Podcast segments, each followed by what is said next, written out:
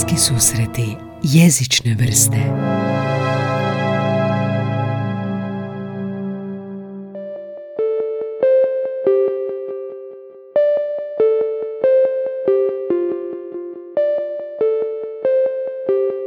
se u Beninu se francuski službeni, jel? Službeni, ali imamo i to domaće još Aha, dijalekte. Imamo tamo u Beninu oko 40 dijalekata, kažu. 40 dijalekata. Da, da, da. Ali samostalni jezik, jesu to kao francuski? Ne, ne, nisu, zato su uzeli francuski za službeni jezik. Aha. Tako da nije, ovo, ovo više za, mislim, oni koji nemaju veze sa francuskim jezikom, oni koji nisu e, nikada bili u školi, onda to je to. Svoj materinski jezik zapravo, kojim se služe, ne. Tako da francuski je samo službeni jezik. Mislim da je to, rekao bih, nužno zlo. Jer kad bi se uzeo jezik jedne skupine za cijelu državu, može biti i sukob. A koji su ovi drugi jezici? Pa moj se zove Ueme, na primjer, a iz južnog dijela odakle sam imamo još Gun, imamo Fon, imamo Yoruba, to su evo, jezici koji su dosta prisutni, ali prema sjeveru imamo još drugih e, e, e, takvih jezika kojima se ljudi služe, tako da ja na sjeveru ništa ne razumijem. Mislim, čak i na jugu, to su toliko različiti da čovjek ne vidi, e, ima dojam da je u nekom drugom svijetu. I koliko su slični tipa francuskom, jesu to... Ne, nikako. Nikako, nikako. To je francuska, francuski kao europski jezik, to je potpuno druga priča od nekih domaćih jezika tamo, ne. Tako da to nema nikakve veze. Nema veze. Da. A znači kad si prosječni uh, građanin uh, Benina, znači kad se uh, rodi, on uči taj dio dijalekta, jezik gdje je... Pa to je kao kada se ljudi rode u Hrvatskoj i onda automatski to sve ide na hrvatskom jeziku. Ne? Tako je sa materinskim jezicima tamo, a o, ono što Dakle, ljudi počnu učiti francuski tek kada krenu u školu. Znači uči se u školi kao... Tako je, u školi. E, Osim ako je dijete rođeno u jednoj obitelji e, u kojoj ljudi govore francuski, neki intelektualci da se tako izrazim, onda dijete može uz svoj domaći jezik učiti odmah i francuski u, od malih nogu, kako se kaže. Ne. Ili ima još koji strani jezik da se uči? Tamo se uči engleski, ali tek od srednje škole. Tako da to, to nije ni toliko istaknuto. Ponekad bude čisto da ljudi polažu maturu, jer to, je, to bude na maturi, ali nije toliko strukturirano kao što je francuski. Ne? Francuski od prvog razreda do zadnje, e, ovoga, e, zadnjeg razreda gimnazije. Ne? A hrvatski se ne uči. Hrvatska se uči kad se dođe u Hrvatsku. Tamo nema, nema, nema hrvatskog, tako da to, to je opet drugi svijet. Daj mi pričaj to kako je ispod jednog YouTube videa gdje si gostao negdje na emisiji piše ovo je priča bolje hrvatski od mene.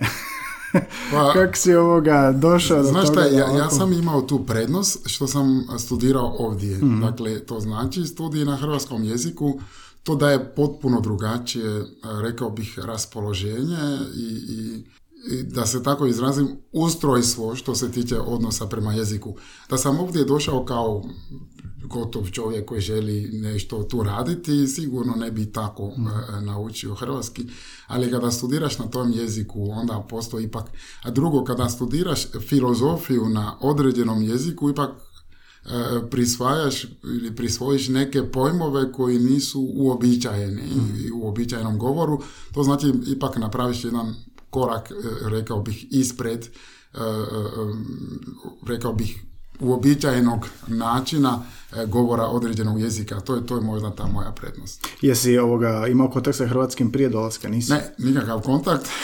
Prvi kontakt je zapravo kada sam čuo da idem u Hrvatsku pa sam malo googlao gdje je to, što je to, pa, pa sam tada slušao Lijepa naša domovina. Pa to je sve što sam ovoga, a, a moje uvjerenje tada da učiti dobar dan, dobra večer, a dođeš ovdje pa ti kažu da postoji nešto što se zove dobro jutro.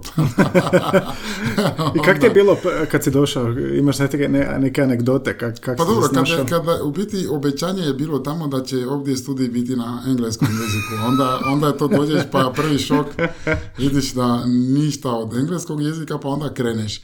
I drugo, krenuo sam u jednu e, e, e, školu ovdje, da- dakle, gdje sam imao rekao bih druge kolege koji su bili iz Kine, iz Japana, tako da njima je bilo teško izgovoriti slovo R.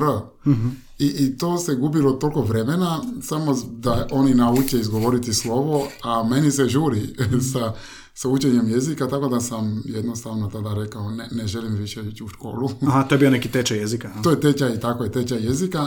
Ne želim više to, nego ću, evo, sam učiti. Tako sam, evo, sam krenuo sa užbenicima i razgovorom s ljudima, najviše sigurno to. A, a drugo, s obzirom da ponekad znam biti previše samouvjeren, sjećam se tog događaja gdje Zapravo ima, ima, puno, ima puno zanimljivosti. Gdje zapravo dođem na trg e, e, e, e, da bi kupio bon, dakle za mobitel.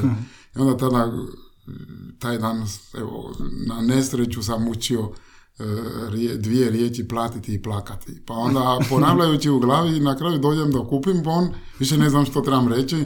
Oprostite gospođo, želim plakati.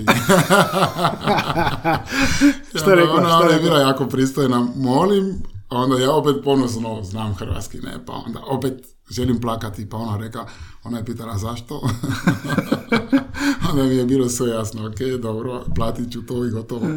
I, i, Sam se pružio novac i to je Pa to. je, je, to je to. Je to. Tako da to, to su ovoga, te, te neke zanimljivosti ili, ili, evo, bio sam sa kolegama, studentima sa svih strana Hrvatske, pa onda tamo svatko govori po svojem, Zagorci ovako, Dalmatinci onako, pa onda više ne razumiješ što govore, a učiš kao jezik, ne, onda jedan je bio, mi smo baš bili na ručku i pitao sam za jednog kolegu, a gdje je on, i ovaj kaže, on je betežen.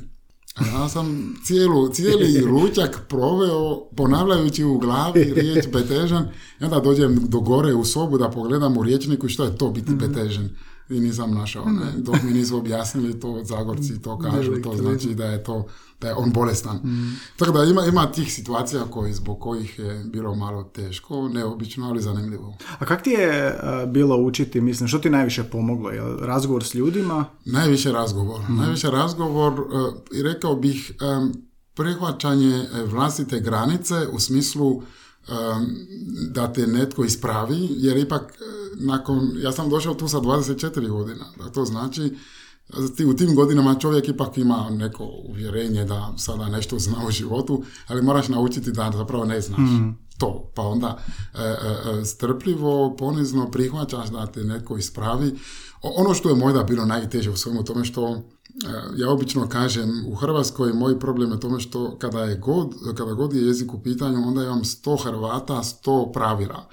Pa onda pitaš ovoga zašto je tako, ili te, ili te ne zna objasniti, to je tako, ja ti ne znam kako objasniti, to ti tako. Jel se sjećaš, recimo, šta- šta si pitao? Pa ne mogu se sada točno sjetiti, ali onda pitaš drugoga pa ti pokušava objasniti i onda vidi da nema nikakve logike i, i onda dobro, ok. S vremenom, s vremenom naučiš i to je možda, vjerojatno postoje takvi neki slučajevi u, u, u svakom jeziku da e, s vremenom uđeš u duh jezika pa jednostavno automatski to ide. Mhm.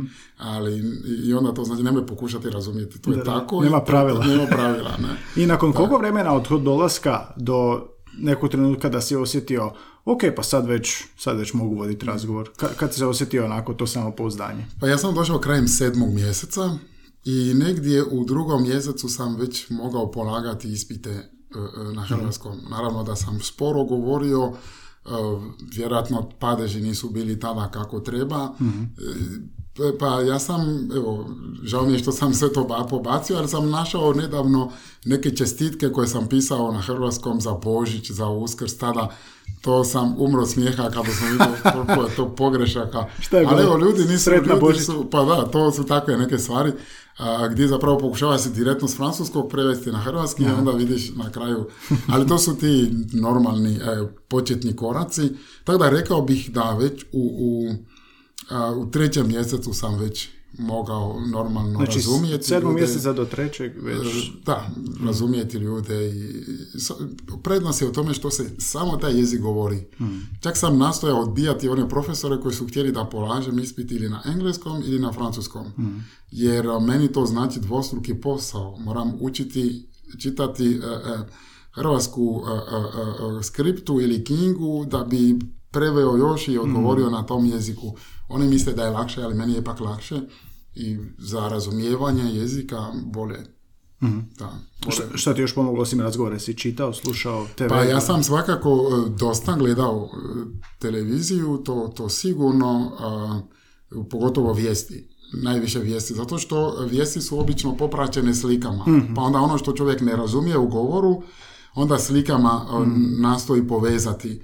A ono što sam si zadao tada kao neku dnevnu zadaću je deset riječi dnevno, rekao bih, trebati. Dakle, i sutra dan ponoviti prije nego naučim e, e, deset drugih. Naravno da ima vjerojatno danas riječi koji se ni više ne sjećam, a, ili tada sam ju koristio, pa ljudi su se čudili, pa to nije u običajenom govoru i, i tako da to, to je to su neke te, rekao bih, muke, deset riječi svaki dan. Si imao neke tehnike sa papirićima? Pa ja sam upravo imao pa, kartončiće svoje koji, koji, na kojima sam pisao, dakle nisam htio nikako na kompjuter nego rukom pisati i objašnjenje. Naravno da za neke riječi ima puno daleko više tumačenja, pa onda nastojim imati cjelokupnu tu e, rekao bih lepezu različitih značenja, tako da tih deset riječi često puta je- to je više nego deset.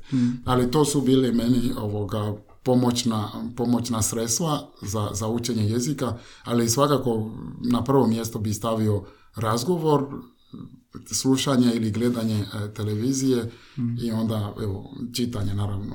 Spomenuo si ove dijalektalizme, jel, vetežen. Je li bilo još nešto što tako da ti je baš bilo teško? Što ti najteže u biti bilo? Pa najteže je bilo, na primjer, ideš u Međimurje, pa onda e, tamo s ljudima e, komuniciraš i onda vidi da tamo sve u genitivu, dakle, to Da, prema, onda, mislim, to zvuči zanimljivo, a onda se pitaš je li to tako kako treba biti ili ti krivo razumiješ. Tako da to, to je, ali meni je bilo zanimljivo na kraju krajeva paralelno pratiti e, književni, hrvatski jezik i neku, neki domaći ovoga, neke dijalekte, dijalekte tako. E, S obzirom da sam proveo e, svoje praznike, obično u negdje u Međimurju, onda sam više i malo intenzivnije pratio taj dio. Tako da mi je to bilo simpatično, ali naravno da sam izbjegavao razgovor sa starijim ljudima koji nisu ni oni išli u školu koliko sam onda tada e, čuo, pa nisu morali učiti književni, pa onda oni samo po domaćem, pa onda unuci ili djeca daj baka po književni malo pa da te može razumjeti, ali to je meni bilo sve simpatično. Jesi imao situaciju da si nekog pitao, molim, molim, dva puta, Pa, da si pa samo i rekao da. ništa, da, to, to onda ništa, onda na kraju samo kažeš da i to je to. Dakle, onda to, onda, onda, onda vidiš na licu da osoba jasno vidi da, da nisi ništa razumio. Da, da, vidimo se, da, da. Ali, ali eto, stvar ide dalje, pa ili se smiješ bez veze skroz na nešto što nije smiješno, a ti misliš da je smiješno. Ili, ili se osoba smije, a ti se ne smiješ. Ta onda to, pa, to, to su bili zaista ovoga zanimljiva a, iskustva. To najgore kada na predavanju profesor priča neki vic, a ti ne razumiješ i svi se smiju, pa onda te netko pita jesi razumio? Ponekad poželiš šamariti, pa jer e, da sam razumio, onda bi se smio. A kako su Hrvati reagirali a, s tobom? Jesu a, više onda okretali na engleski ili su htjeli s tobom pričati hrvatski? Pa mnogi su najprije na engleski, pogotovo kolege studenti koji su razumijeli engleski jezik su automatski, rekao bih, mislili da je najbolje da ti pomognu jer svatko želi da ga se razumije. Dakle, pa onda oni, oni idu na taj, taj, eh, eh, taj put eh, engleskog jezika, međutim nastojao sam maksimalno izbjegavati razgovore na engleskom. Ko hoće, nek se malo i potrudi i nek bude strpljiv prema meni. Tako da u biti rekao bih u 80% slučajeva su e, razgovori bili više, dakle tamo gdje nisam razumio onda, onda, onda idu objasniti na engleskom. Ali evo u startu sam si dao nekakav taj stav, što više hrvatski da što prije razumijem, jer meni je to bilo izazov doći u drugu, drugu zemlju, učiti jezik, e, položiti, polagati ispite, moram uspjeti. A kad usporediš a, sad svoj materinji, kako si rekao da se točno... Ujme, ujme. A, e, I hrvatski, je li ima nešto da jedan jezik može, a da drugi ne može, ako me razumiješ? Je li ima nešto da vežeš iz jedan jezik, pa bi htio to već izreći na tom jeziku, vjerojatno materinjem, a na hrvatskom ne možeš to ili pronaći, ili su toliko različiti jezici da ti predstavlja problem? To, to ima, ima sigurno e, puno, puno toga, naravno žao mi je što se ne mogu sada točno sjetiti, ali, ali ima, ima puno toga što evo, na primjer, dakle, kako, kako reći na mojem jeziku volim te. Dakle, na mojem jeziku ne postoji takav pojam volim te. Volim te meni na hrvatskom jeziku, ok, zvuči zanimljivo, razumljivo, sve, ali ne govori nema sadržaja, dakle nema sadržaja. Dok na mojem jeziku reći nekome volim te, to znači njiwanue. Ako kažeš nekome njiwanue, to je e, e, e, dakle, to je već pitanje cjelokupnog mentaliteta i rekao bi kulture, vjerovanja, o čemu se radi? Radi se o tome, na primjer, da na mom jeziku to znači miris. Dakle, miris, a zapravo govoriti nekome njuanue, to znači prihvati, prihvaćam tvoj miris, jer se vjeruje da svaki čovjek ima specifičan miris po kojem je stvoren. I onda ako ti ako si spreman prihvatiti taj specifičan njegov miris, to ne znači smrad, da se razumijemo, nego baš nešto što ga posebno opisuje, ako si spreman to prihvatiti, to, to se zove ljubav. Zato nekome reći da ga volim, to znači zapravo prihvaćam onaj miris kojim si se rodio, dakle koji je specifičan baš tvoj.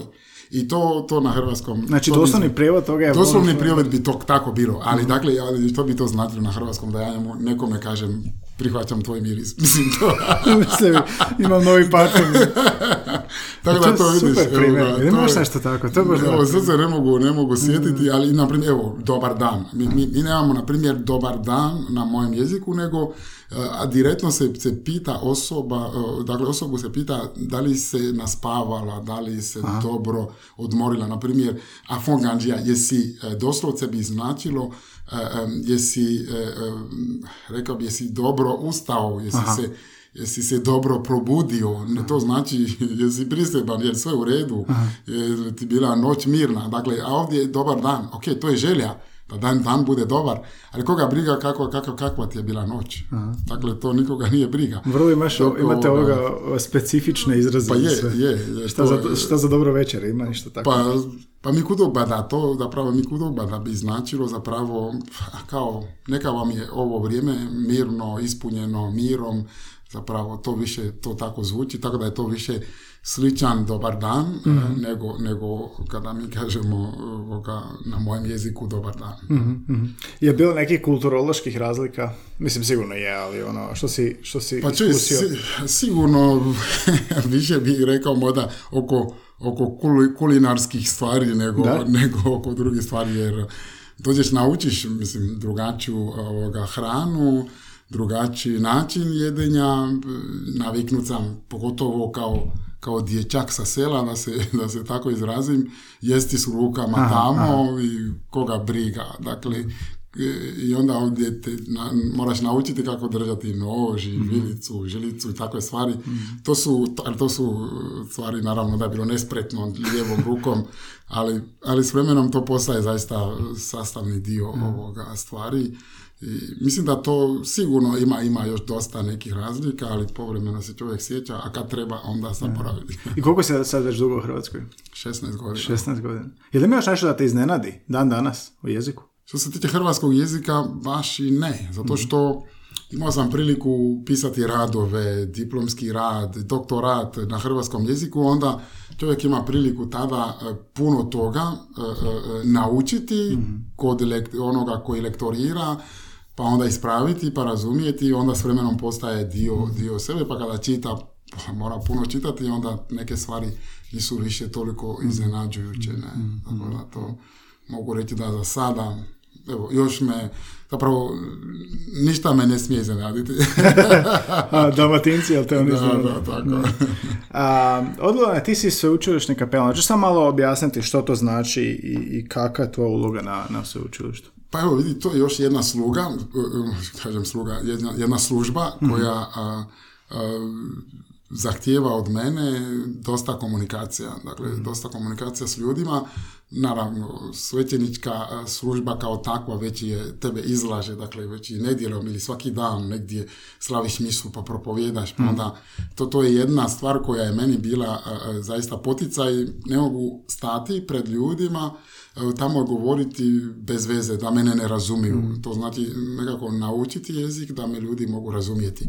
E, tako da to služba sveučilišnog kapelana na Hrvatskom katoličkom sveučilištu, to znači biti na raspolaganju e, za duhovne potrebe djelatnika, studenata kroz slavljenje sakramenata, kao i kroz najviše, zapravo kroz razgovore e, sa studentima i nastavnicima i djelatnicima koji, koji to žele. Zapravo to je prisutnost svećenika, s obzirom da je jedna crkvena ustanova, to je i uobičajeno da ima svećenika koji nije u nastavi, nego je ovdje na raspolaganju za potrebe ljudi na bilo kojoj razini. I mislim da je to e, nešto vrlo važno, mm. koje mene ispunjava posebno, a vidim da je to ta služba zaista potrebna našem sveučilištu. Mm. Što si otkrio kroz te razgovore, razgovarajući s mladim studentima?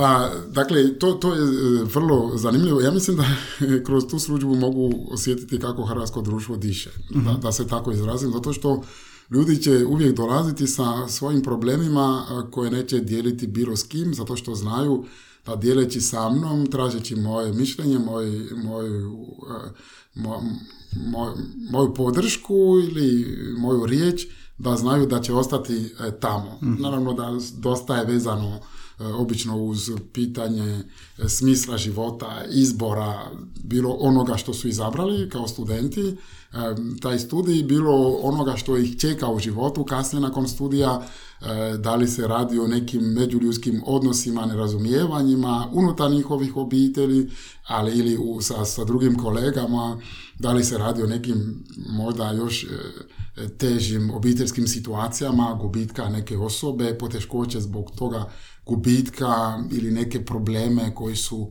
prisutni u njihovoj obitelji. Ima tu stvarno svega. A što se tiče nastavnika, ćeš vidjeti, se naravno sa studentima je pitanje ljubavne naravi, to, to isto to muči. E, s kim biti, koga izabrati, ova osoba se ovako onako postavlja, što s tim tada, to, to, to su zaista kompleksne stvari koje na prvi pogled mogu djelovati banalno, ali njima puno znači da imaju neko rješenje, barem neko objektivno mišljenje, mhm. a s druge strane što se tiče nastavnika i djelatnika, to su isto tako probleme obiteljske naravi, to kod e, najviše da li će biti bračne naravi, da li će biti i čak i međuljudskih e, odnosa, bilo unutar sveučilišta, bilo, bilo izvan sveučilišta, tako da ponekad moja služba je takva da ponekad uključuje tu neku psihološku dimenziju.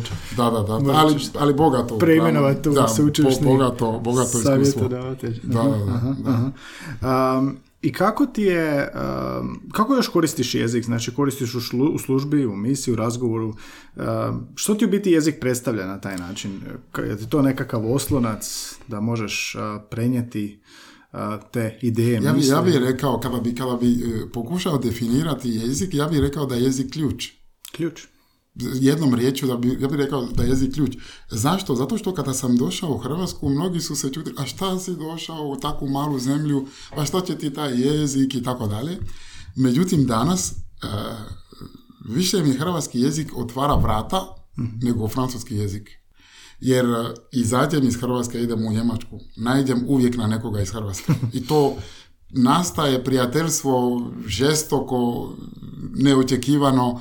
Izađem iz Hrvatske, idem u Kanadu, opet ulazim u neku hrvatsku zajednicu, izađem iz Hrvatske, idem u Ameriku, dakle sva vrata su uvijek otvorena. I tu, kada kažem vrata, to znači to su ljudi koji možda nemaju nikakve veze niti sa vjerom, to znači ne postupaju sa mnom zato što sam svećenik, nego zato što on govori naš. mm Dakle, on govori naš i automatski za Hrvate znači on je naš. mm I to, to, je, to su stvari koje sam e, e, e, doživljavao i koje dalje doživljavam. Inače, sada tam treba biti u Kanadi, dakle, da nije korona, ali, ali onda zapravo vidi koliko jedan je jezik, pa makar malenog naroda, može otključati vrata ne domova, nego i srca mnogi ljudi.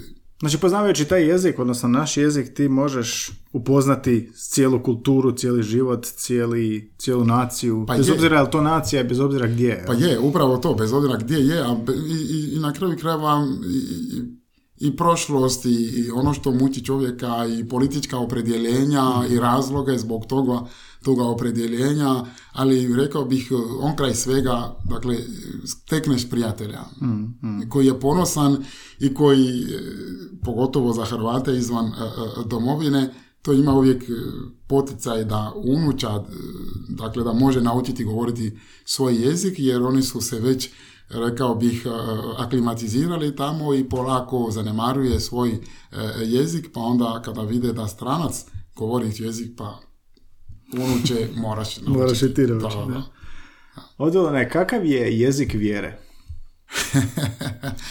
jezik vjere je, rekao bih, univerzalan jezik. Mhm.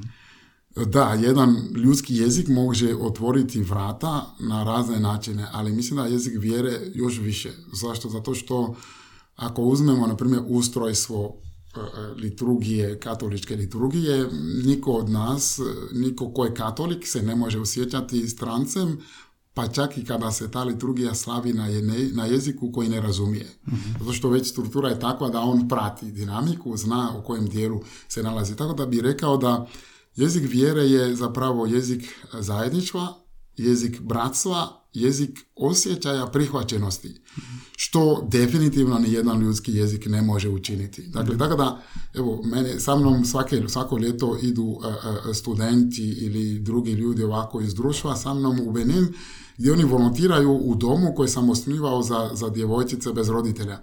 Ali to su ljudi koji ne razumiju francuski niti maternici jezik, ali oni razumiju, rekao bih, jezik vjera, jezik ljubavi.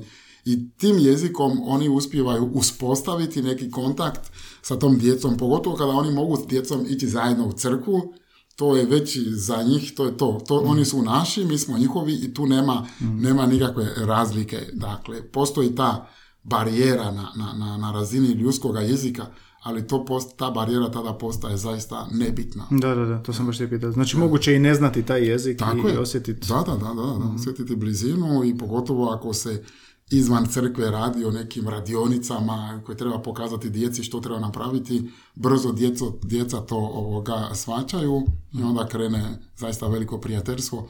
Tako da mi je drago da ima ljudi koji su u kontaktu sa raznim ljudima tamo, premda ne znaju previše jezik, pa pokušavaju komunicirati, mm a uvijek se vesele kada se ponovno vide. Ne? mm A konkretno, kao svećenik, jezik vjere u smislu komunikacije s vjernicima, što je tu Um, dakle, to je, rekao bih, izazovan jezik, ako ću tako opisati. To je izazovan jezik po tome što od svećenika se očekuje puno toga očekuje se puno toga. Može, može biti da se očekuje da je on nasmijan, očekuje se da on plaće kada drugi plaću, očekuje se da on suosjećanjan, očekuje se da on puno, puno sluša, očekuje se da on razumije ono što sluša i da ne bude površan. Tako da to je, rekao bih, eh, možda čak eh, uz one koji se bave eh, savjetovanjem na raznim načinima, na razne načine, to mislim da je to jezik e, kod svećenika u smislu službe je najkompleksniji i kompliciraniji bi rekao jezik zato što zahtjeva ne samo neko fizičko raspoloženje, nego zahtjeva unutarnje raspoloženje, i, ali ja bih rekao jednom riječju taj jezik bi opisao sa prisutnošću, prisutan, da je, mhm. da je osoba stvarno prisutan i u načinu na koji gleda i načinu na koji sluša na kraju krajeva načinu na koji govori, mm. čak e, e, e, i usred propovjedi naravno onaj koji je komunikator koji pozna komunikacijske neke vještine će primijetiti kada svećenik zaluta usred propovjedi. Mm. Vidi se da nije više tu. Zato mi je ključna ta, ta riječ, dakle da da jezik kojim svećenik govori zapravo mogu opisati sa prisutan. mm Dakle, da je on prisutan i mislim da je to, to ključno. I bilo da je javno nastupa, bilo da privatno nekoga ovako sluša. A je li jednaka razina prisutnosti usmjerena prema mladima i milenijalcima iz Z generaciji i starijima? Jel primjećuješ tu neku razliku u smislu? Pa, pa naravno, postoji razlika. Dakle, problem je u tome što e, mlade odušev, oduševljava e, činjenica da netko na potpuno drugačiji način, sabrani način ih sluša, što oni polako izgube. Dakle, oni to gube zato što su previše izloženi ekranima i onda tu njihova način komunikacije, njihov način bude površan dosta, ne, e, dakle, dekoncentriran e, i, i, i, to ne traje, ne traje. To, to zapravo površne, rekao bih da imaju bljeskove mm u smislu komunikacije, ali kada oni najđu na nekoga koga oni mogu pod navodnicima opterećivati onim što ih muči, a da ta osoba ne pokazuje istu površnost kao oni, onda mislim da je tu za, za njih je već, već pola rješenja. Mhm. Tako da to je, to je bitno. Koliko puta sam imao situacija u kojima nisam ništa morao govoriti, nego sam samo slušao. I evo, i obećao svoju molitvenu blizinu jer je situacija takva da stvarno nisam imao i onda poslije kasnije čuješ kako se osoba, kako je osoba zadovoljna i zahvaljuje, a zapravo se sjećam, pa ja nisam nikada ništa tada izgovorio. Tako da to, zato govorimo o toj prisutnost. prisutnosti koja je stvarno vrlo bitna u komunikaciji i ne samo kod mene kao svećenika, ali kao, kao čovjeka općenito, mislim da je to bitno u našim međuljudskim odnosima. Osim, osim prisutnošću, kako, um, spomenuo si propoved pa ispovjed, kako, š- š- što je tu moraš osim slušanja i, i biti prisudan, uh, što ti je tu važno kod biranja riječi, što ćeš reći, š- što je tu ono, tvoj jezik kao oslonac, kao ključ u tim specijalnim prilikama gdje si ti u ispovjedi ili na propovjedi, jesi primijetio da tu moraš biti vrlo, ili si onako uvijek svjestan svake riječi koja izlazi, ili si Pa opušten? u takvim situacijama ja mislim da je e, e, nakon što čovjek e, svojom prisutnošću razumije bit, onda zapravo ići na bit. Dakle, e, ne pokušati e, e, e, spomenuti sve sadržaje koje je osoba iznijela. Na kraju krajeva u svakom razgovoru sa svakim čovjekom svećenik sigurno vidi gdje, gdje je poanta, gdje je bit, ono, osoba može opisati situaciju u kojoj se nalazi na razne načine, ali shvaćaš zapravo da bit se nalazi u dvije, tri, tri stvari, maksimalno ili u jednoj stvari koju treba onda obrazložiti. Tako da mislim da uz prisutnost to je pitanje fokus, dakle fokus na bitno, dakle ne ići u širinu, jer ako, pogotovo ako su mladi u pitanju, nemaju oni više tu sposobnost koncentracije da dugo sluša nečije obrazloženje, nego ako se ide na bit, na, dakle ako se fokusira oko onoga što je bitno, ja mislim da to, to je daleko efektnije u komunikaciji, ali isto tako i u rješenju problema. Jer, jer ako će osoba, jer često ćete naići na ljude koji će reći hoćete li e, kratku ili dugu verziju. Ja sam rekao, biraj verziju koju ti hoćeš. Ja sam tu. E, tako, da, e, tako da to mislim to kada on bira svoju verziju, ti vidi da pravo u toj verziji postoji nešto što je zapravo e, bit svega i onda staviti to. Zgrabiš to. E, onda mislim da to je uz prisutnost bitno ići na, na, na bit, na, na ono što je srž e, stvari. Jesi imao nekada izazovno razdoblje da nisi mogao dopreti do vjernika? E, pa ja, ja nisam još to doživio, ali možda ima kolega koji su to doživjeli. Zašto nisam doživio? Ja to pripisujem svojoj, e, e, svojoj ne- svojem neobičnom izgledu i neobičnom e, načinu možda e, e, e, postupanja sa Božjom riječju, u slavljenju pogotovo liturgija, meni je uvijek bit da vjernici ne izlaze nikada iz crkve žalosni ili onako kako su ušli. Da barem izađu sa nekom nadom. I, i ako ništa drugo, pronaći ću neko, neki smiješni e, sadržaj kojim ću ih potaknuti ljudi. Nije kraj svijeta. Ima nade. Tako da s te strane ne mogu reći a, ako da, da, sam, da nisam uspio doprijeti do ljude.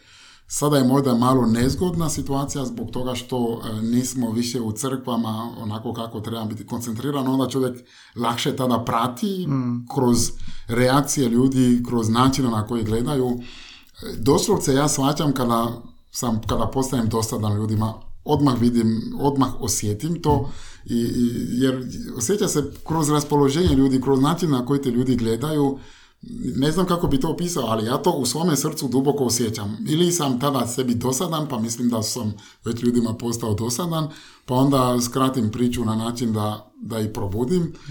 Ali nastojim uvijek da početak, na primjer, mojih propovjedi bude nešto čime ću priva, privlučiti, privući e, pozornost, pa da ih držim malo napeto, deset minuta mislim da mogu izdržati. Poslije toga više nije Ode pažnja. potrebno. Da. Kao uspješna prezentacija. Ha? Pa je, tako je. Anegdota na početku. Je. A, imam neka pitanja u vezi molitve koje ne znam ni kako sročiti baš. A, molitva je, isto govoreći o jeziku, nekakav most između vjernika i Boga. jel? A, što tu u molitvama ima da je tako, da je tako snažno, da tako rezonira? Tipa ono, gledam to sad jezično, kako su nastali, to stotinama i tisućama godina ostaje. Kako, zašto su molitve je snažne? Da, molitve su snažne, po mom sudu, najprije ne zbog riječi koje su zapisane ili koje će biti izgovorene, nego najprije zbog šutnje koja je potrebna za molitveno ozračje. E, do te mjere da usuđujem se reći da najljepši govor molitve je šutnja. I to e, e, zato samostani privlače, zato crkve privlače. Dakle, u smislu, mnogi vole ići u crkvu kad nema nikoga, na primjer. Pa da oni sjednu i da šute i da su tamo. Jer taj, dakle, mi, mi pogotovo ako, ako čovjek živi u gradu, toliko smo okruženi buka, bukom da, da ne uspijevamo se koncentrirati. A svatko od nas duboko u sebi, bez obzira vjeruje, vjeruje, vjeruje li ili ne vjeruje e, u Boga, čezne za, za, za tom šutnjom, za tom samoćom, makar na trenutak. E, tako da, to je prva stvar, e, e, prva snaga ili, ili najveća snaga molitve se nalazi u toj našoj sposobnosti da možemo šutjeti. Drugo, obično definiramo molitvu kao razgovor s Bogom. Ako je razgovor, onda je potrebno, kao što mi to vodimo tu, pa da ti meni postavljaš pitanje, ja ti odgovorim, pa ja odgovorim, ti možda nešto komentiraš. Potrebno je da naučimo šutjeti kroz to, da, dakle, da ne bude monolog. I, i tu, je, tu mnogi možda e, e, e, moraju naučiti to da nije molitva samo čitanja nečega, čitanje nečega pa idemo dalje, nego je to bivanja prisutan i u smislu e, e, šutnje ponekad da ja mogu čuti što Bog od mene očekuje. I, i, i tome se nalazi ta snaga, jer kada čovjek namjerno ulazi u molitvu pa šuti, onda, onda zapravo izvana šuti, ali unutra ne šuti. Misli rade. I onda on puno toga čuje, zato što se napokon maknuo od svega, puno toga čuje što ne bi čuo da je ostao aktivan e, u pokretu i tako dalje. Puno toga čuje što mu Bog poručuje kroz misli, kroz neke riječi koje on uspijeva tada u toj šutnji e, čuti. mm Tako da to je, mislim da to, tome se nalazi e, po mom sudu, ako ću ovako e, na prvo i površno govoriti da molitva je snažna zato što uključuje tu komunikacijsku dimenziju koju nazivamo šutnjom. mm To je kao drugi dio dijaloga, druga strana. Pa je, mm je. A, a za svećenika je latinski važan, zar ne? je nekada je bio prevažan, sada je, rekao bih, preporučeno. Nije toliko ni važan, ali tijekom studija imamo obvezu ovoga učiti latinski jezik. Kako ti je to iskustvo bilo? Pa meni je bilo predivno iskustvo zato što e, kasnije čovjek vidi koliko e, su neke stvari izrečene prije svega za mene e, koji govorim na francuski je bio izazovan zato što zbog padeža, mm. a onda na kraju dođeš u Hrvatsku pa učiš jezik sa padežima, onda vidiš mogao sam bolje učiti latinski. Dakle, tako da to je, to, to je, to je jezik crkve. Na kraju krajeva premda se ne govori, ali službeni dokumenti neki iz Vatikana najprije su na latinskom, pa onda tek se ide na prijevod.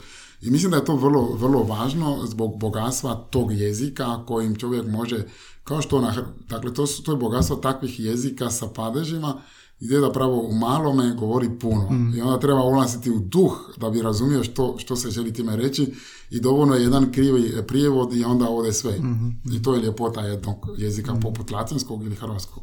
A je li ti a, znanje latinskog bila nužna za a, kako bi te rekao? Za Da, da, da za, na način da bez latinskog ne bih shvatio kako se prenose ideje, ili ipak je to jezik koji se pa, na je nisam, nažalost, nisam e, toliko intenzivno učio latinski da bi, da bi ovoga tako razmišljao ili tako gledao na stvari, tako da e, e, mislim da hmm. u mom slučaju ne. Naravno da i, i zato kažem danas je preporučeno, ali bilo bi dobro da još više možda čak oživimo barem mi svećenici e, taj jezik u, načinu komunikacije, odnosno i, i, i studiranja. Tako da, nažalost, nisam imao tako intenzivno iskustvo. Ono što je potrebno za liturgijske tekstove, da, to mi je ok. Naravno da dobro je znati, pogotovo zbog nekih ponašanja u crkvi, da vidimo da li je prevoditelj negdje tu nešto po, pogriješio, pa cijeli narod isto tako, jer ćete vidjeti, na primjer, u, nekim crkvama ćete vidjeti da vjenici na, za oče naš drže ruke ovako, ali to je zapravo znak da je to latinski mhm. rašireni ruku i onda onda je krivi prijevod latinskog teksta, zato što kaže da svećenik raširi ruku i zajedno s narodom nastavlja oče naš a onda netko prevodi sa svećenik zajedno s narodom raširi ruku. I tu je već vidimo da onda netko će se buniti pa ćeš mu reći gledaj što kaže latinski jezik, onda je lakše. Ali ako ćeš ići ne smijete tako, a zašto ne smijemo? Ja. Onda ako nemaš pravi odgovor, ne može se pozivati na, na izvorne tekstove, onda uzalud ti tumačiš.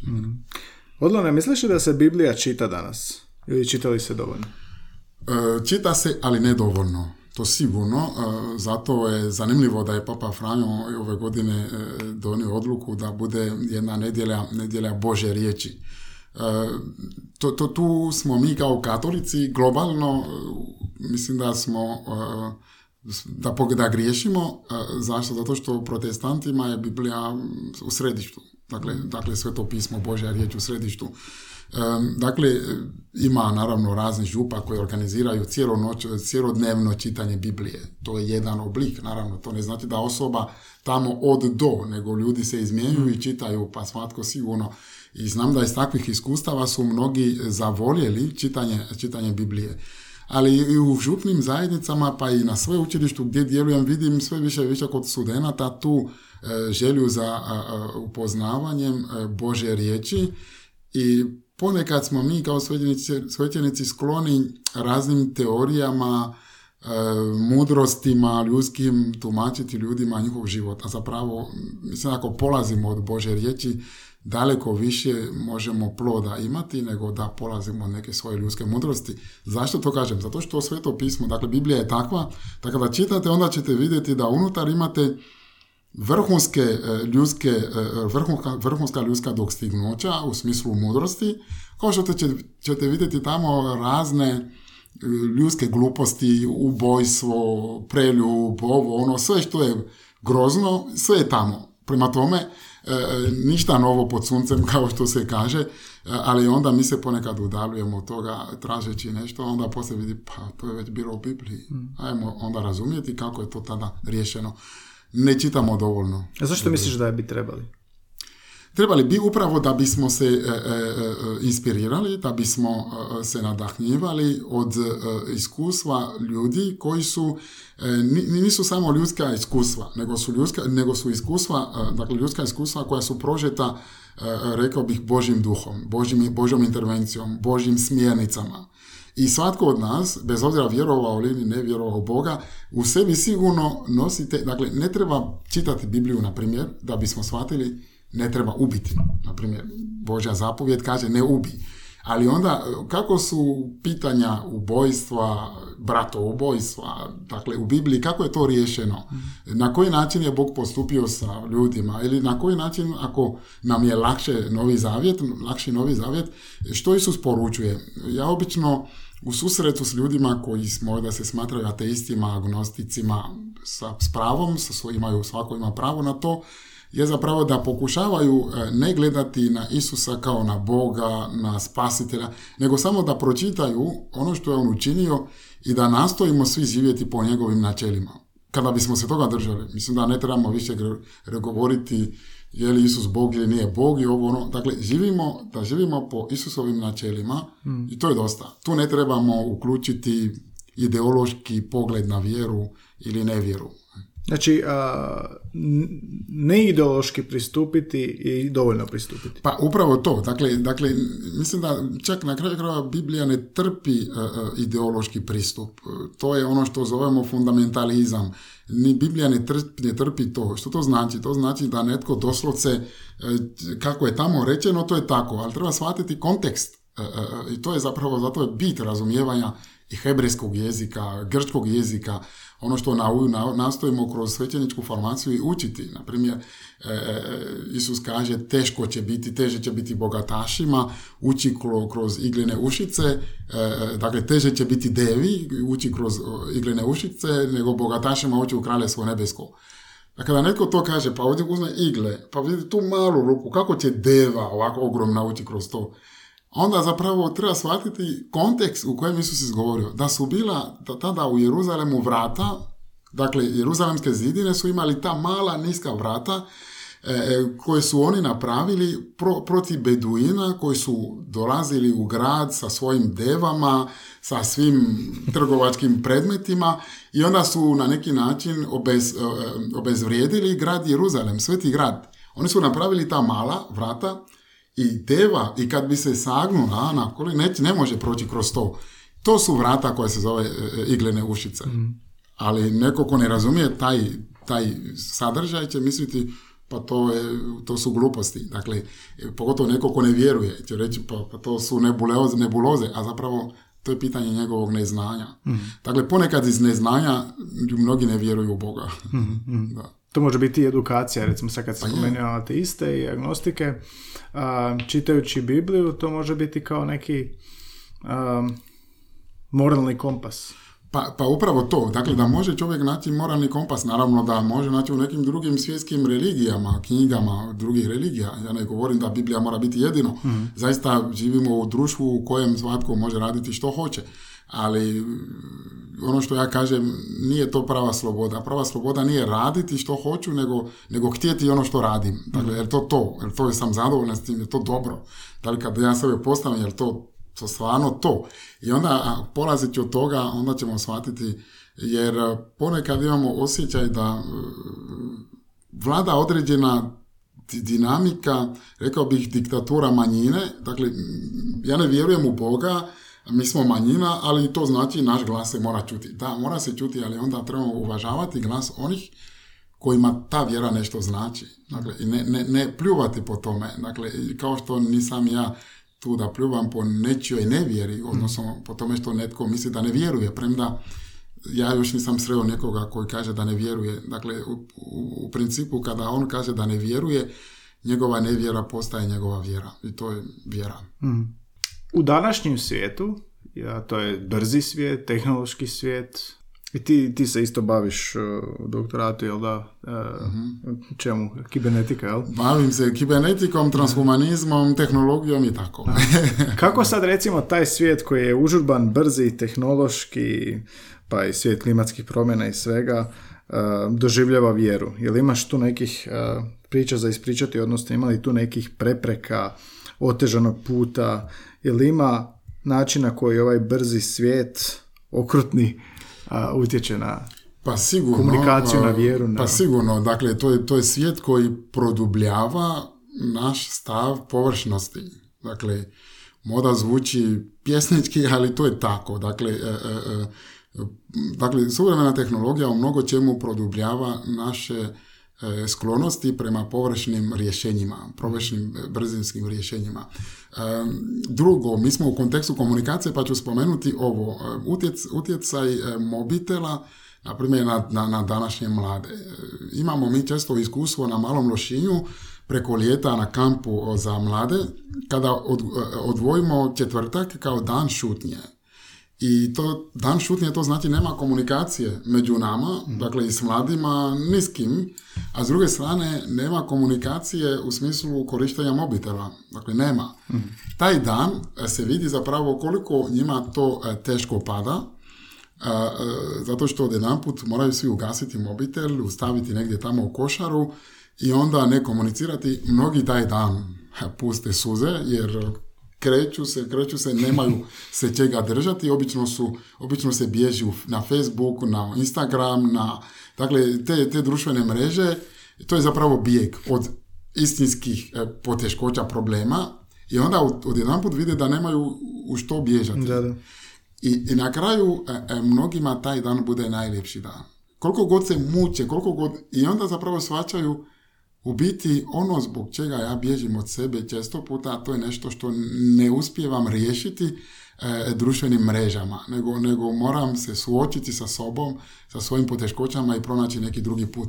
I zato, e, i baš u tom smislu, vjera ima još šta reći i takvom društvu, da čovjek nauči e, tražiti izvore rješenja svojih problema u sebi, ne u, nekim vanjskim prolaznim stvarima koje sigurno mhm. nikada do kraja ne mogu ispuniti. To je negativna strana. Postoji li pozitivna strana tih digitalnih? Postoji sigurno pozitivna strana, e, e, na kraju krajeva na razini najprije komunikacija, ako čovjek zna postaviti neke granice, to je, to je definitivno. Drugo, povezivanja ljudi koji su nekada koji su izgubili možda nekad kontakte jedni drugi, to, to Facebook sigurno puno pomaže u tome. Tako da ne, ne trebamo tu sotonizirati suvremenu tehnologiju, niti sada nju uzvisiti na neku razinu svetosti, ne. Ja mislim da je to pitanje kako razumno i razborito koristimo te stvari, sigurno ima, ima dobro Kako si se ti prilagodio i kako ti koristiš te tehnologije pa ja, ja, ja, za sada nastojim još uvijek izbjegavati Facebook, ne zbog toga što imam nešto preko Facebooka ili Instagram, Instagrama ili takvih društvenih mreža, nego zato što znam da će mi uzeti previše vremena. Mm. Pogotovo od tebe kao svećenika se očekuje da si dostupan, da, si, da odgovoriš čim ljudi pišu. Ja, ja ne mogu, onda, onda bojim se da da postajem toliko virtualno aktivan, a konkretno ne. mm Dakle, da, da se udaljujem od prisutnih i da sam prisutan sa udaljenima to, to mislim da nije to moje poslanje. Zato, naravno da ima kolega koji uspiju sve to nekako lijepo posložiti, ali, ali nisam za to ok. Koristim Whatsapp, Viber, te neke stvari, ali opet do one, one granica kada vidim da treba mi vremena i za osobnu sabranost, za neki konkretni susret s nekim, onda taj dio se isključi, barem u tom trenutku da ne zvoni mobitel, pa onda mislim sada moram se nekome javiti, a osoba koja je tu je definitivno za mene tada potrebnije potrebnija moje prisutnosti nego onoga koji preko mobitela. Što možeš, recimo zamislimo situaciju u kojoj si ti, e, tako reći, virtualni svećenik ili konzultant psihologije, mm i, i prednost u odnosu na osobni kontakt. Što ti taj osobni kontakt pruža da virtualni ne možeš? E, dakle, osobni kontakt meni pruža mogućnost da kroz razgovor, konkretni razgovor, ne budu E, nesvačenih pojmova. To, to prvo, jer e, kada tebe osoba postavlja neka pitanja preko, preko tih društvenih mreža, pa ti pokušavaš razmišljati, posložiti stvari da razumije, postoji uvijek velika mogućnost da osoba razumije onako kako želi razumjeti. Direktni kontakt, e, osobni razgovor s ljudima uvijek pomaže da i dileme se rješavaju tijekom razgovora, da ako čak i nešto krivo izgovorim, da ispravim odmah, da, da, da, da, odmah kažem da sam se krivo izrazio.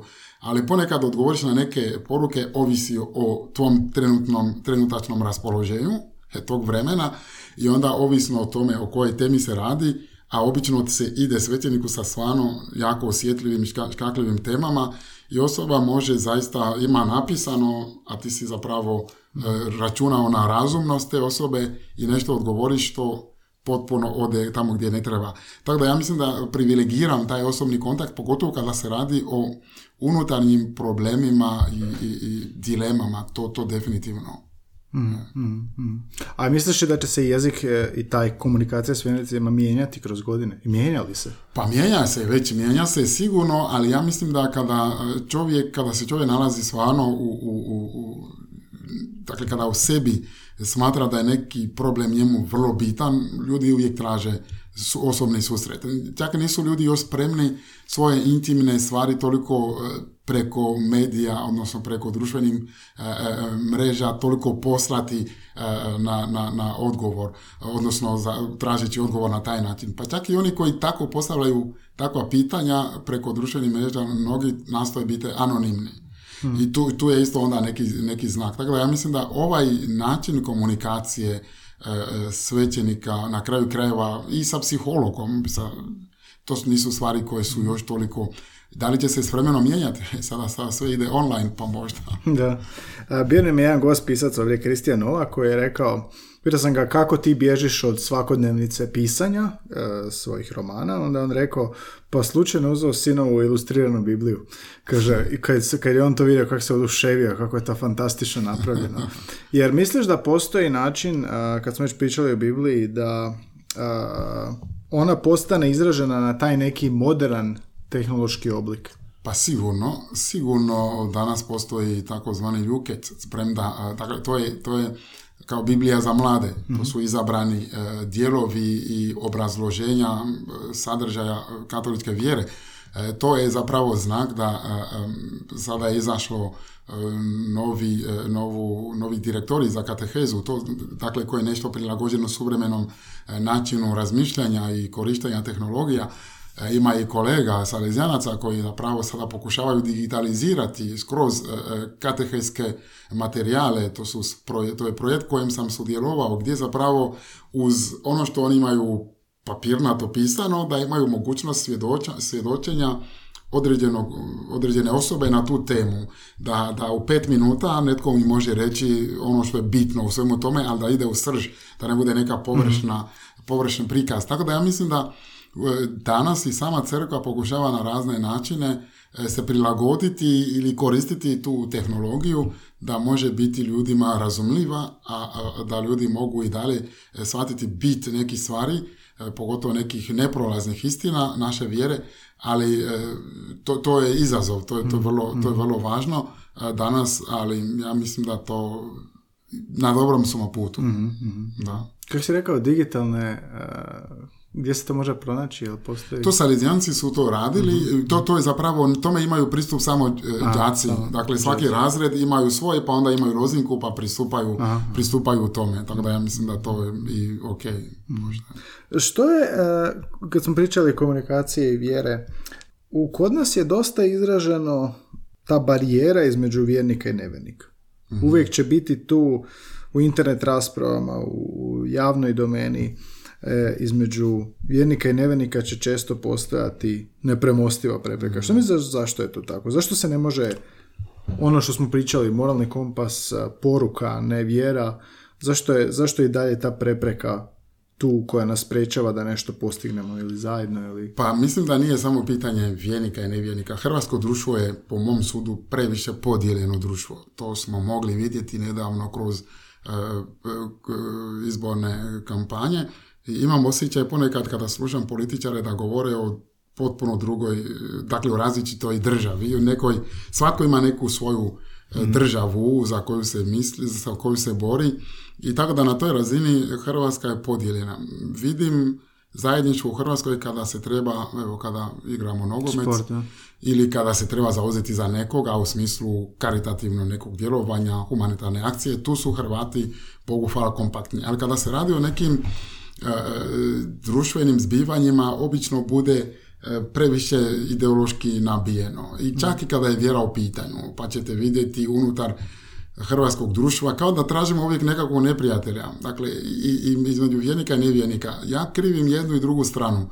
Jer svaka strana, kada ide isključivim stavom, onda više nema dijaloga. Onda naravno da će napadački. Ovaj će pokušati uvjeriti drugoga da mora vjerovati, a ovaj nema ni jedan razlog da vjeruje. I, I onda tu zapravo, umjesto da obrazložimo zašto ne vjerujemo, onda idemo zapravo napadati zašto mora netko vjerovati. Kada god idemo stavom da netko mora nešto, kada je moranje u pitanju, svatko od nas se naravno nikada ne osjeća, ne volimo nametanje. I tu mislim da vjera, eh, ako se, ako i na kraju kraja uzimamo eh, eh, katoličku vjeru naspram drugih, drugih vjera, E, ne govorim sada o nekome ko ne vjeruje, drugi vjera, mislim da je katolička vjera najtolerantnija mhm. vjera na svijetu, e, e, jer tu imaš zakon slobode, ako hoćeš. Dakle, i to, to sam Isus ako hoćeš. Mhm. Dakle, tog da, ali kada vjernici onda neki krenu nekim napadačkim, nametnutim stavovima, da, neka načela moramo braniti. Ne možemo tu trgovati oko nekih načela koje izgrađuju, koje izgrađuju čovjeka koji su kroz stoljeća pokazali da su tu u službi čovjeka, ne protiv čovjeka. Koliko god ponekad to e, ispadne da je nečija sloboda ograničena, ali to su načela koje izgrađuju. I tu mislim da to je, to je, to je vrlo važno. I, I netko je zgodno rekao i da, da, da društvo puno, puno toga dozvoljava, a na kraju ništa ne oprašta, a crkva katolička puno zabranjuje, a na kraju sve oprašta. I tu mislim da to je istina, istina, istina naše vjere. Naravno da, kada, ali kada sam vjernik ne zna to obrazložiti, nego ide napadački, onda definitivno ne razumije, ni sam kao vjernik ne razumije svoju vjeru. To znači ne razumije da vjera je uvijek prožeta slobodom tjece Božje. Pa postoji netko ko nema tu milost. Imao sam jedno iskustvo gdje sam bio na blagoslovu u jednoj obitelji, čim sam ušao, muž se maknuo. Znam da je on ateist.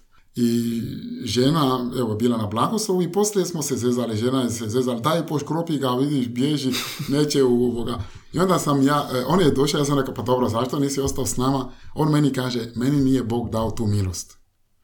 Ja sam rekao njegovoj ženi, slušaj, ovo ti je savršeni muž. Zašto? Ne, ne zabranjuje ti da krstiš čak i svoje dijete. Ne zabranjuje da imaš bor, bo, dakle, božićne ukrase. On te pusti da živiš ti svoju vjeru ali on shvaća da je vjera dar, da je milost. I on zna da mu Bog nije dao tu. Ja sam rekao, ovaj tvoj muć, premda ne vjeruje, bolje od mnogih vjernika. To, to, to, je, to je moj stav, to je moje mišljenje. Zato što kada osoba shvaća da je to nešto što mu nije dano i da ne ugrožava drugoga jer je drugačiji, mislim da je to pa on je meni čak veći vjernik nego što sam misli. A kod nas je većinom problem to ugrožavanje drugog. Pa je. Ugrožavanje i uvjeravanje drugoga da nije u pravu. Ok, dobro, moguće da nije u pravu, ali svojim argumentima, poštovanjem, poštovanjem, uvažavanjem drugoga, pokazati mu po čemu njegov argument ne stoji mm. i po čemu tvoj argument stoji. To, to su, dakle, kada pokušavamo raspravljati o vjeri kao da raspravljamo o političkim strankama, onda smo promašili. Mm. A političke stranke rasprave u tome to obično emocije, ideologije, tu nema, to se uznemiruje i ništa se ne riješi. I to je tako. Taj dijalog onda koji zapravo ne postoji. Jesi to primijetio kod nas? Mislim, ti si iz Benina gdje i muslimana ima dosta. I kako je taj, taj suživot, dijalog tamo? Moj otac je bio musliman. Mm. Dakle, ako se on obratio u katoličku vjeru, to znači da je to njegova stvar, njegova želja. Drugo, ja imam rodbinu koji su muslimani, koji su za moju mladu misu organizirali feštu bolje nego mi katolici. Prema tome, taj dijalog nikada, e, e, evo, unutar moje obitelji imam ljude koji su muslimani, koji su e, animisti, koji su druge sekte, koji su katolici, ali funkcioniramo savršeno. Zato što nikada ne ulazimo u to da netko je zabrao ovo, pa zato ne štima. Imam rodbinu, oni se javljaju kada Evo, kada, kada rodbina meni šale poruku, evo, to, ovo, ovo ne štima u obitelji, da li molim te, moli za na tu nakanu, a on nije katoličke vjere, onda zapravo vidi koliko te uvažava, mm. pa i ja se njemu i mogu tako obratiti. Tako da, e, barem u mojoj zemlji nemamo još taj problem napetosti ili isključivosti zbog različitosti u vjeri ili pogleda na te neke stvari. Za neke e, opća načela, ljudska načela, sigurno se slažemo i živimo, a svatko ima svoj izbor što se tiče vjere. Kažem ti, bili su u crkvi taj dan i različiti vjera. Ja sam rekao, vi ćete biti u prve klupe. I to je zajedništvo fantastično. Mm. Ovdje mislim da e, što je društvo naprednije, čini mi se da je nazadnije s obzirom na neke osnovne stvari. Mm. A osnovna stvar je dijalog. Misliš da putovanje mogu pomoći? Upoznavanje drugačijih? Pa sigurno, sigurno, zato što e, vidim ovdje, e, e, pogotovo evo naši studenti koji izlaze iz sa studija pa nastavljaju negdje možda, na primjer, doktorat u nekoj mm. drugoj zemlji, kada se vrate, vidi se da nešto se promijeni u njima u smislu pogleda na svijetu, zato što gledaju i vide druge nacije, ljudi iz drugih nacija, druge vjere i tako dalje, imaju neku širinu. I čak isto i kod onih intelektualaca koji su imali priliku imati iskustvo u nekoj drugoj zemlji, kad se vrate bolje cijene svoje, ali, ali ne, ne mrze tuđe. Ne? Mhm. I to, tu se vidi isto tu što, ta širina. Mislim da to je potrebno izaći ponekad iz sebe, da vidimo drugačije i onda da znamo, ne da bismo mrzili svoje, nego da, da, da znamo više cijeniti svoje, ne da bismo isključili druge, nego da je poštujemo već po tome što me osoba primjela nekako u svoju zemlju. To sam ja primijetio kad sam putovao, pa dosta je muslimanske zemlje, muslimanske kulture, koje ovoga, vidiš koliko su isto stigmatizirane u medijima, a zapravo kad upoznaš što je neki predivan osjećaj, ono, i mm. gostoprimstva i svega. Mm. Ali ja sam zanimljivo ono što si rekao da smo kažeš u istom trenutku je katolička vjera najtolerantnija, a kod nas smo dosta isključivi. Pa I onda čovjek zaključi nekako da, da čim ne vidiš drugdje kako je, imaš osjećaj da, da, da smo mi isključivi, da je to takva katolička vjera, da je to sad tako svugdje pa imam osjećaj da... Pa ja mislim da, dobro, ovo ne treba shvatiti kao neko opće stanje u mm. Hrvatskoj. Ne kažem da su katolici isključivi u Hrvatskoj, nego e, smo dotaknuli temu rasprave između vjernika i nevjernika. Ali mm. kada kažem da e, ako se rasprava vodi na način da katolička strana isključuje drugu stranu jer ne vjeruje, onda taj katolik ne razumije svoju vjeru. Mm. Tako da to definitivno ne razumije.